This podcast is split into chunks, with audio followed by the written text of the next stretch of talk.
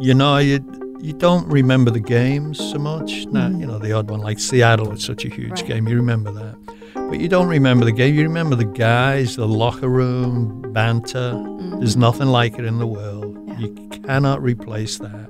Because, you know, professional athletes live for the moment. Mm-hmm. Because you can't worry about next week. I mean, you know, Right. You you just can't. You injured. just got to knuckle down and keep at it. So that's what I remember. And the road trips. From the studios of Kink Radio, it's the Portland 50, a podcast series about the people who dreamt, built, and championed the innovation, growth, and uniqueness of Portland. The Portland 50 series is brought to you by Jaguar Land Rover Portland. One company, two iconic brands. Jaguar Land Rover Portland is a Don Rasmussen company, the legendary Portland institution serving our community since 1950. I'm your host, Peggy Lapointe. Today I talk with Willie Anderson. Willie is a former professional footballer who joined the Portland Timbers in 1975 in their inaugural season with the North American Soccer League. The Timbers went on to the championship game that year, and Willie stayed with the team until 1982. It was that first year that the Timbers were a franchise that Portland became known as Soccer City, USA. You know, when I was at the equivalent high school, I'll never forget we had a teacher who sat us all down and said, Hey, what would you like to be when you leave school? And, you know, go go around the classroom and I said, I want to be a football player, soccer player. And he looked at me and said, Forget that, you'll never make it. I went, Okay. you know, and it was like, all right. So I never thought I was good enough to be one. Yeah. And then I was playing for my state team and got scouted. And within three days, I'd signed for Manchester United at 15. And Wow. within two weeks, I'd left home and moved to Manchester, which was only 35 miles away from Liverpool. Is that kind of a dream of kids, uh, you know, particularly boys at that time, that they would become professional footballers? Oh yeah, I th- I think all over the world, Yeah. you know, it's like, or you you know, your son's playing played baseball forever. You know, I think if you're good at it, you start to think, hmm. But you know, everybody. I watch TV. I went to support Liverpool when I was a kid, and you know, you look at them and the gods, and you know, I collected autographs like everybody else. but you know, yeah. But you know, I never thought I, everybody all my mates were good at it. We all played. You know, I was in England back then and working class England. We didn't have a lot of money, so you know we could play soccer anywhere, and it was free. So yeah, I think it's a dream of most young athletes, so. girls as well. You know, I mean. I think over here, the difference over in America to England was, you know, a lot of the kids look at getting a college scholarship. Right. Well, we didn't have anything like that at home. It was either school, the pros. Right. There was no in between, you know, where you could go. So, yeah, it's the greatest job in the world. So I, I, you know, I can understand that. And I just got so lucky. And I, you know, I got to Man United, which was like going to the the Yankees or Right. the 49ers or, you know, somebody like that. It was just crazy, yeah. crazy. And you ended up, I mean, you, you were, they called it an apprentice, right, for about four years? Yeah, you know, it's for uh, when you sign up, you you can sign different kinds of schoolboy forms, and I had no idea what I was talking about. And the two scouts come to my door one day in a car, and there was never a car in my street. I mean, oh my god! And these guys got out with ties on and blazers. And we're going, what the hell? you know, and it was two Man United scouts. And they came in and said, we want to sign you. And I was with my mum. We want to sign you for Man United. And it was like, huh? Wow. Wow. And they couldn't do anything because my dad wasn't home. So they left and come back two hours later when my dad was there. And I just said to them, because I thought I'll never make it as a player, I want an apprenticeship. But I meant an apprentice toolmaker, an apprentice bricklayer. And they went, yeah, yeah, they, yeah, we want you to be an apprentice. I went, great. So we signed. I'll never forget it. They gave my dad a white envelope full of money. I never saw it. I'm thinking, what's going on here? You know. And uh, I went and signed apprentice professional forms, which means you were a you know a player there, but you also in the afternoons clean the locker rooms, clean the boots, clean the stadium, and you, you had to work at it. But it was just a way of, you know, keeping you involved. But you know, you practiced every day, but Mm. you did the, all the grinding, grungy stuff after, Right. which was great. Yeah. But I had no there. idea there was an apprenticeship available. I just asked. And it was like, okay. I was so green. I mean, just worked out for me. I'll never forget when I signed, I ran down the street. Me and my mates used to meet in this hut. And I ran, it. all my mates are sitting there, and I said, hey, guess what? And they all went, what? I said, I've just signed for Man United. they went, so? Liar. I uh. went, honest. Oh, it's crazy. That must have been heady times. Cra- Oh, it was, you know. I mean, I could have gone to Liverpool, Right. which was at home, as one of my picks, and but I wanted to leave home. You know, my dad was really strict, and I thought, you know, and even when I was fifty, and I thought, you know, I'll get out of here, and it'll be better for me. And it was, you know. I went. They put what they did there that in those days. They put you in with a family. They called it put you in digs, and the family looked after you Nice. you know, and the team would pay the family to look after you, and they'd feed you, clean your clothes, all that, and uh, and I got paid. You know, I got a pay pack every Friday, which was like, oh my god, For a teenager. it was crazy, Yeah. crazy life. So you went from uh, Manchester United to Aston Villa, uh, Cardiff City, and then 1975, uh, you went on loan to the Portland Timbers, and you uh, have an interesting story about how that came about. Oh yeah, yeah. I'm an original. Yeah, yeah, the original team. One of the original team members, which was great. 17th, 17th member signed. Yeah, and the last one I get there. Yeah. Because my team's still playing over there. But yeah, I was. Uh, it was sheer chance, sheer luck. You know, everybody talks about being in the right place at the right time. I mean, this changed my whole life. Yeah. I just went to see a pal of mine, Brian Godfrey, who was a player. He was playing for a team there, Cardiff, and I went to watch him play. And then we had a drink after the game, and he just popped out and said, "Hey, guess what I'm doing this summer?" And I went, "Yeah, what's that?" He said, "I'm going to play in America." And I went, wow, because then everybody wanted to play in America. You know, it was just a holiday, Right. vacation. You go out for four months, An adventure. an adventure. Yeah. Yeah, they everything was paid for, cars, apartments. And I said, wow. I said, how'd you do that? And he said, well, Vic Crowe is mm-hmm. their new coach, and me and Brian had played for Vic Crowe at the Villa at Aston Villa. So I just said to me, tell Vic I'd be interested. Two days later, Vic Crowe called me up. Here's what I've got going on. Would you like to be part of it? I said, God, yeah. Never talked money or nothing. So I just said, yeah, great. And then he got hold of my club and worked out a deal, and I went out on loan for four months, well, 10 weeks really, in 75. Mm-hmm. First year the Timbers ever had a team, and the ignore, ignorable season, and we just kicked butt all yes, year did. we just had a hell of a year. Crowds were amazing. And when I got here, you know, I traveled a lot Mm-hmm. and it was like, wow, this place is great. I just loved it. I loved the lifestyle, the people, and I loved Oregon. I mean, what a great state. And Portland then was, it's still a big town now, but it was a little town. Mm-hmm. And I just said, I could live here. And then when I went, I had to go back. I uh, never stopped thinking about it. Yeah. But the seeds were planted. yeah, oh, yeah, it was like, hey, yeah, that's it. Yeah. I'm going back Yeah. by hook or crook. And it worked out, you know. And you ended up coming back a year later. But let's talk about that inaugural season Okay. because it was a uh, very successful season for the Portland Timbers. Western Division champs. Yes. And then you're playing, the team is playing Seattle Sounders, tied one and one. Goes to sudden death. Tell me what happens next.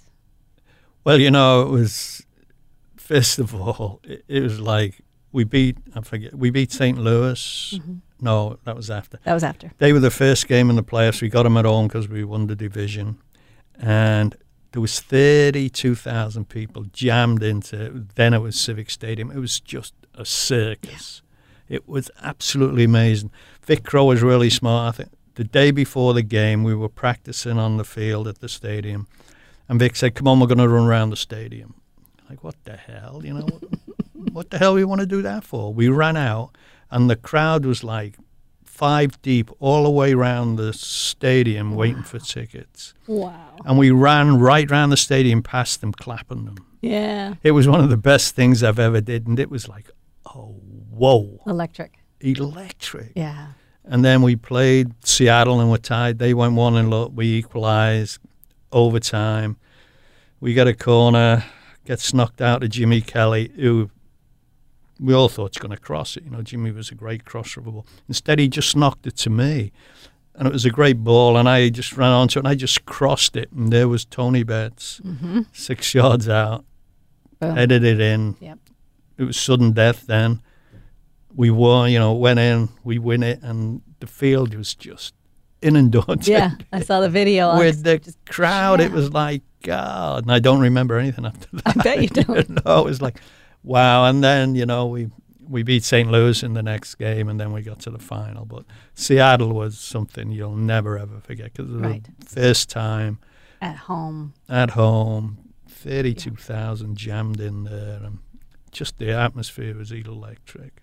Now, being as it was the inaugural season, yes, starting into the finals, that can account for some of the crowd of 32,000. But the team was really involved in the community, and so the um, the crowds kept getting bigger, and there was more and more excitement as the season went on. You guys were, you know, doing a lot of different things. Well, you know, part of the deal was that we go out and do a ton of community work Mm-hmm. once you signed up. And, Yeah. you, know, you signed up for that as well. But, you know, think about it. We only worked in the morning till 10 till noon. Right. So we all had afternoons to do nothing. And, you know, they sent us everywhere. You know, high schools, events, everywhere. But, you know, we got to meet the people. Yeah. And we got to meet, you know, the kids. And I, I thought the beauty of it was is once the kid had met you, they were kind of tied to you. They had So they wanted to come and watch you play. It was it worked so simple, but you know we were everywhere. Yeah. Everybody, you know, you got eighteen guys out there doing stuff all week, Yep. meeting people. I mean, we got there and there was only like three cars to share. In the end, I ended up with three of my own. You know, fans would go. They'd always invite you over for dinner. What do you need? Well, I'm a car would be nice. Joking, and he went, okay, you can take that one. It was amazing. Peter Withe, who was huge for us. Peter was from Liverpool, just like me, and Peter didn't like to spend money. Yeah. He was at somebody's house every night or getting taken out to dinner. Oh, he was amazing. Yeah, the people were just because you know what I think it was. You know, the Blazers were really big then. Yeah. well, they still are. But these big, tall guys that you couldn't get at. You know, they weren't accessible. Mm-hmm. We were all these little English guys in shorts. You know, saying hi to everybody. Right. And we were so easy to get to meet, and we'd go out and do everything, and you know, it was just fun and games to us. Well, and, and especially because it's this first season and you don't know how long it's going to be, No, how long it's going to last. no. So you just have fun with it. And Well, it was, you know, because part of it we were all on loan, right. which meant, you know, I still had a team back home to go to. So, Mm-hmm. you know, I could have come to Portland and just sat on the beach. Right. We all could have. But, you know, Vic Crowe was really smart. He got some really good characters in amongst the team. He got some young guys, some older guys. And we just put it together. But, you know, it was still a holiday. Those relationships and friendships that you built, you still keep in touch with some of these folks? Yeah, there's about 10 of us from the Timbers. There's uh, about six of us from the inaugural team that Yeah. live in Portland still. Wow. And uh, in fact, Chris Dangerfield, he's the voice for the radio for San Jose Earthquakes. He lives in San Jose. So he's coming in to do the San Jose game in June. And he's Yeah. going to bring his wife. And we all get together at Roger Goldingay's apartment on the river. Beautiful place. And there's like seven of us who get together with our wives and everything. We just have dinner and yap, you know, and remember when Nice. but it's great. And the Yeah. guy, you know, we're all older, but you know, it's it's just a fun time, and it's like it's like you've never left them. You know, we ne- only see Chris maybe once a year of that, and it's like you know you get talking. It's like they'd never left. So That's yeah, it's fun. There's, I think there's like twelve old timbers from the NASL still in Mhm. town. Right, because that's when it was the uh, North American Soccer League. Now Yeah. it's MLS. Yeah. You're listening to Kink's Portland 50 series. I'll continue my conversation with Willie Anderson in a moment, but I wanted to thank our sponsor. The Portland 50 series is presented by Jaguar Land Rover Portland. One company, two iconic brands. Jaguar Land Rover Portland is a Don Rasmussen company, the legendary Portland institution serving our community since 1950. Now back to my conversation with Willie Anderson. Willie is a former professional footballer who joined the Portland Timbers in 1975 in their inaugural season with the North American Soccer League. The Timbers went on to the championship game that year, and Willie stayed with the team until 1982. It was that first year that the Timbers were a franchise that Portland became known as Soccer City, USA. So, after that inaugural season, you went back to England and you were there for a season. Yeah, you know, I went back, and I because we made it to the final, I got back late. There was a few was on our team. My team, Cardiff City, was not happy because I missed two weeks of their season, Mhm. and they were bent out of shape. And you know, they calling up, you know, to Vic Crowe and me, hey, get your thing back here. We need you to play. And I said, hey. We're in the final. You know way I'm leaving this team. You know, Right. we've had a tough year, you know. So the next year, you know, Timbers wanted me to come back, and my team went, "No, you're not going back there. No oh. way." You know, slapped my hand, and so I was really disappointed in that. But then the Timbers called me, which they shouldn't have done. The coach then and called me up and said, "Hey, we look, we're going to come in and get you, put a bid in for you." you still interested in coming back? I said, please God, get the bid in. I'm ready. So they come in and bought my contract out and Nice. paid a little bit of money for me. And then in 77, I came out on a three year contract Mm-hmm.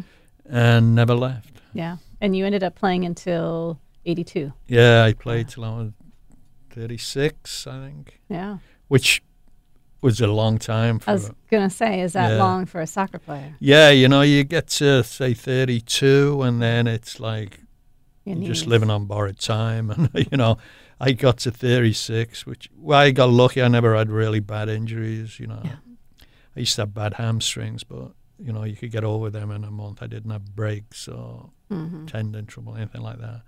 So, yeah, I mean, I played till 82 and, you know, I would have played forever if I could, but, you know, I was th- thinking, you know, you fi- figure out in practice when you're getting beyond where Yeah. you need to be because you're just a little doing things in practice just don't work and you, you know you never want to believe it but deep down you're thinking uh-uh i'm slowing down and my game was all speed Yeah. pace so i lost a bit of that and then my game you know went down with it so i was about ready to retire I Mm-hmm. mean, mentally, the last three years I was with the team, I did director of community relations with the idea of when I stopped playing, I'd move into the office. Okay.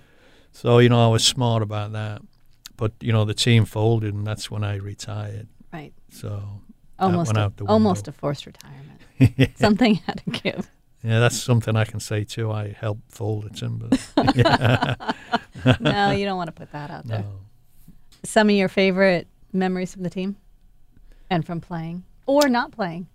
The guys, Yeah. The friendship. you know, you you don't remember the games so much. No, Mhm. you know, the odd one like Seattle was such a huge Right. game. You remember that, but you don't remember the game. You remember the guys, the locker room banter. There's Mhm. nothing like it in the world. Yeah. You cannot replace that because you know professional athletes live for the moment Mm-hmm. because you can't worry about next week. I mean, you know, Right. You never know just can't. going to get you injured. just got to knuckle down and keep at it.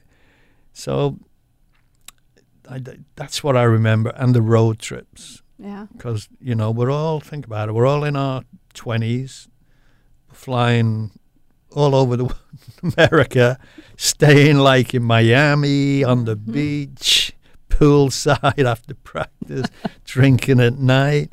I mean, we had the funnest times you can imagine. I mean, 18 guys on the road, Right. all crazy, wild and That's wacky. That's what you remember, and you miss that because you know I've never found that Yeah. the the camaraderie of that because you're all in it together. You're a team, you know. You always have cliques. It's like you'll have three or four mates on the team, really tight mates, but you'll be friends with everybody. And Pretty and some you'll like, and some you won't. Pretty cohesive team.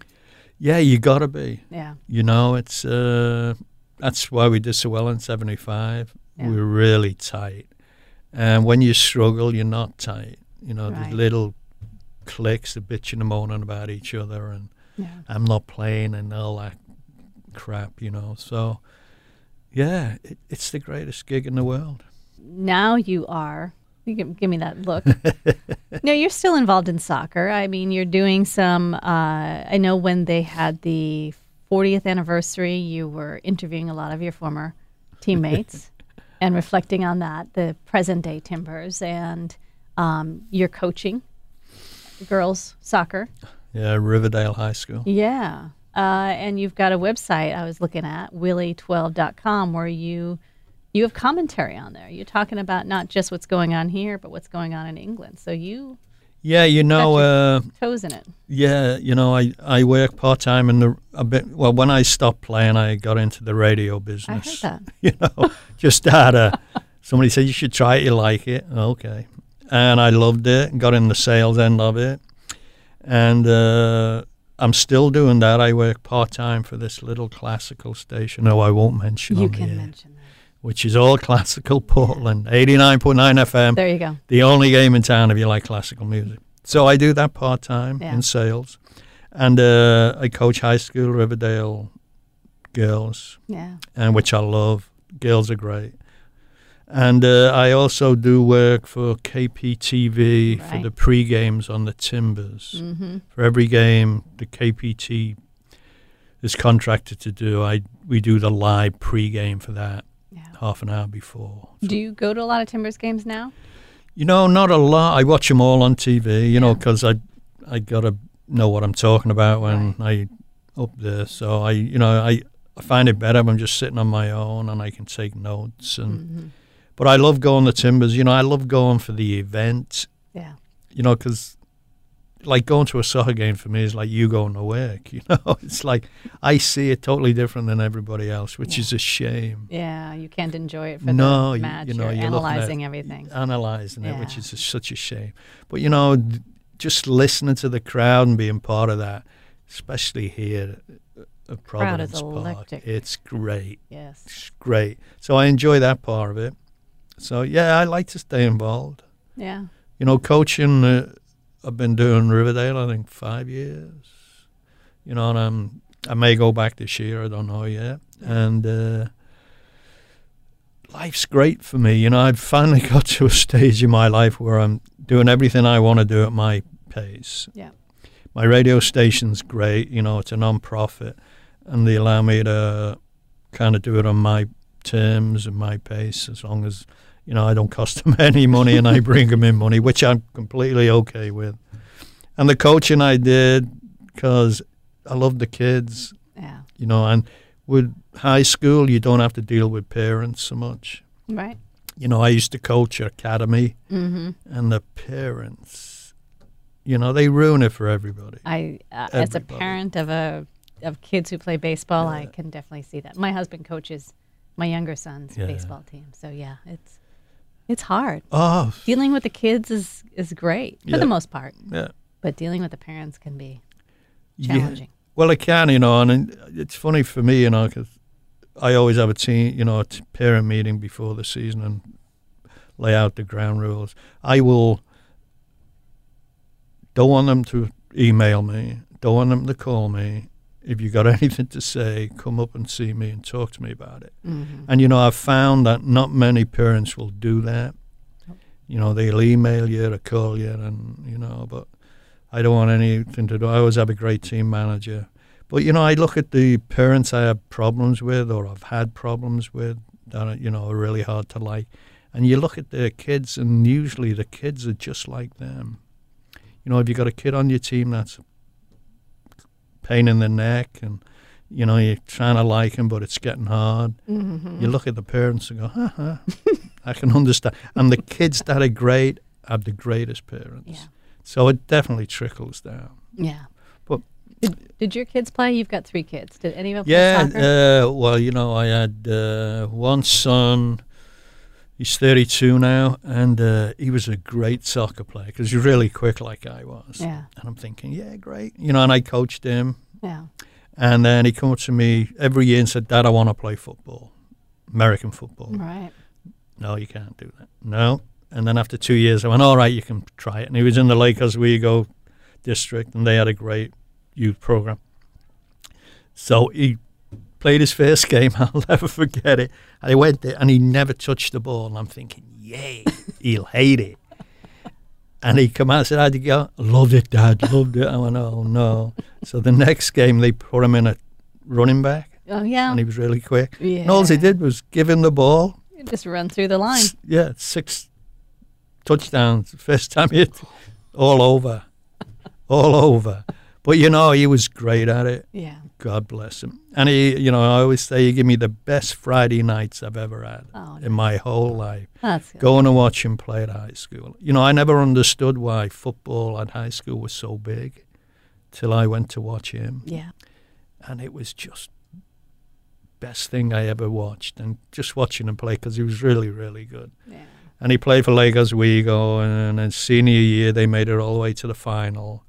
He got beat in the final, and then he got picked for the MVP game, and he got the MVP for that. Oh, nice. But you know the great thing, I mean that was great. But you know he had he did an acceptance speech for winning the MVP right after the game in the middle of the field, and he was brilliant.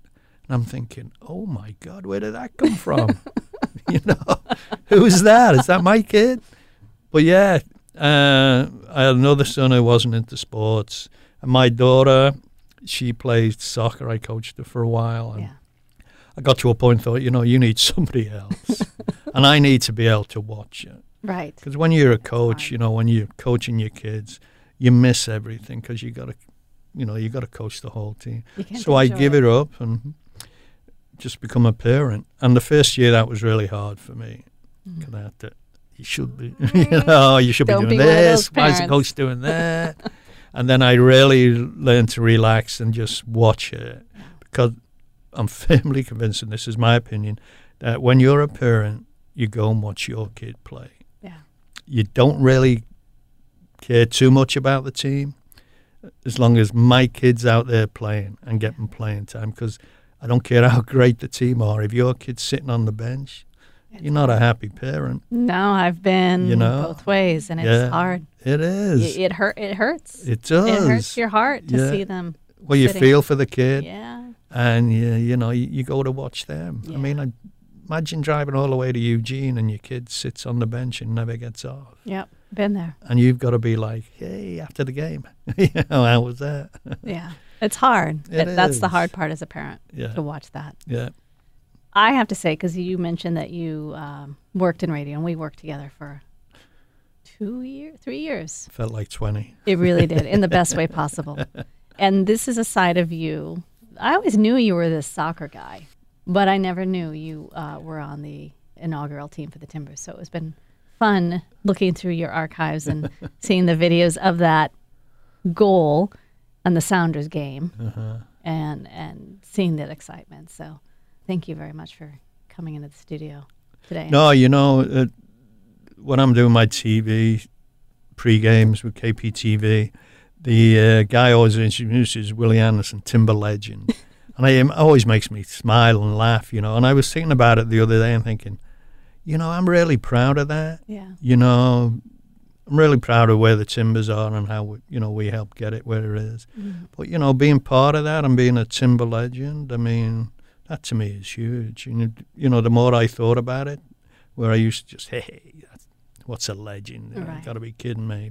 But yeah, it's, uh, I love that. It's a sense of pride. It is. Sense of pride. Well, I'll have to watch you now on KPTV before the home games and, Yeah, and I get dressed up for that. I noticed that. not that you're not dressed up today. No, Okay, you're not. Thanks, Willie. don't look at the photograph. Thank you for joining me for my conversation with Willie Anderson. If you've missed any of the previous podcasts, you can find them at our website at kink.fm. Be sure to like and subscribe to the Portland 50 podcast wherever you're listening. The Portland 50 is a podcast series celebrating Kink's 50th anniversary, and it's about the people who dreamt, built, and championed the innovation, growth, and uniqueness of Portland. The series is presented by Jaguar Land Rover Portland, one company, two iconic brands. Jaguar Land Rover Portland is a Don Rasmussen company, the legendary Portland institution serving our community since 1950.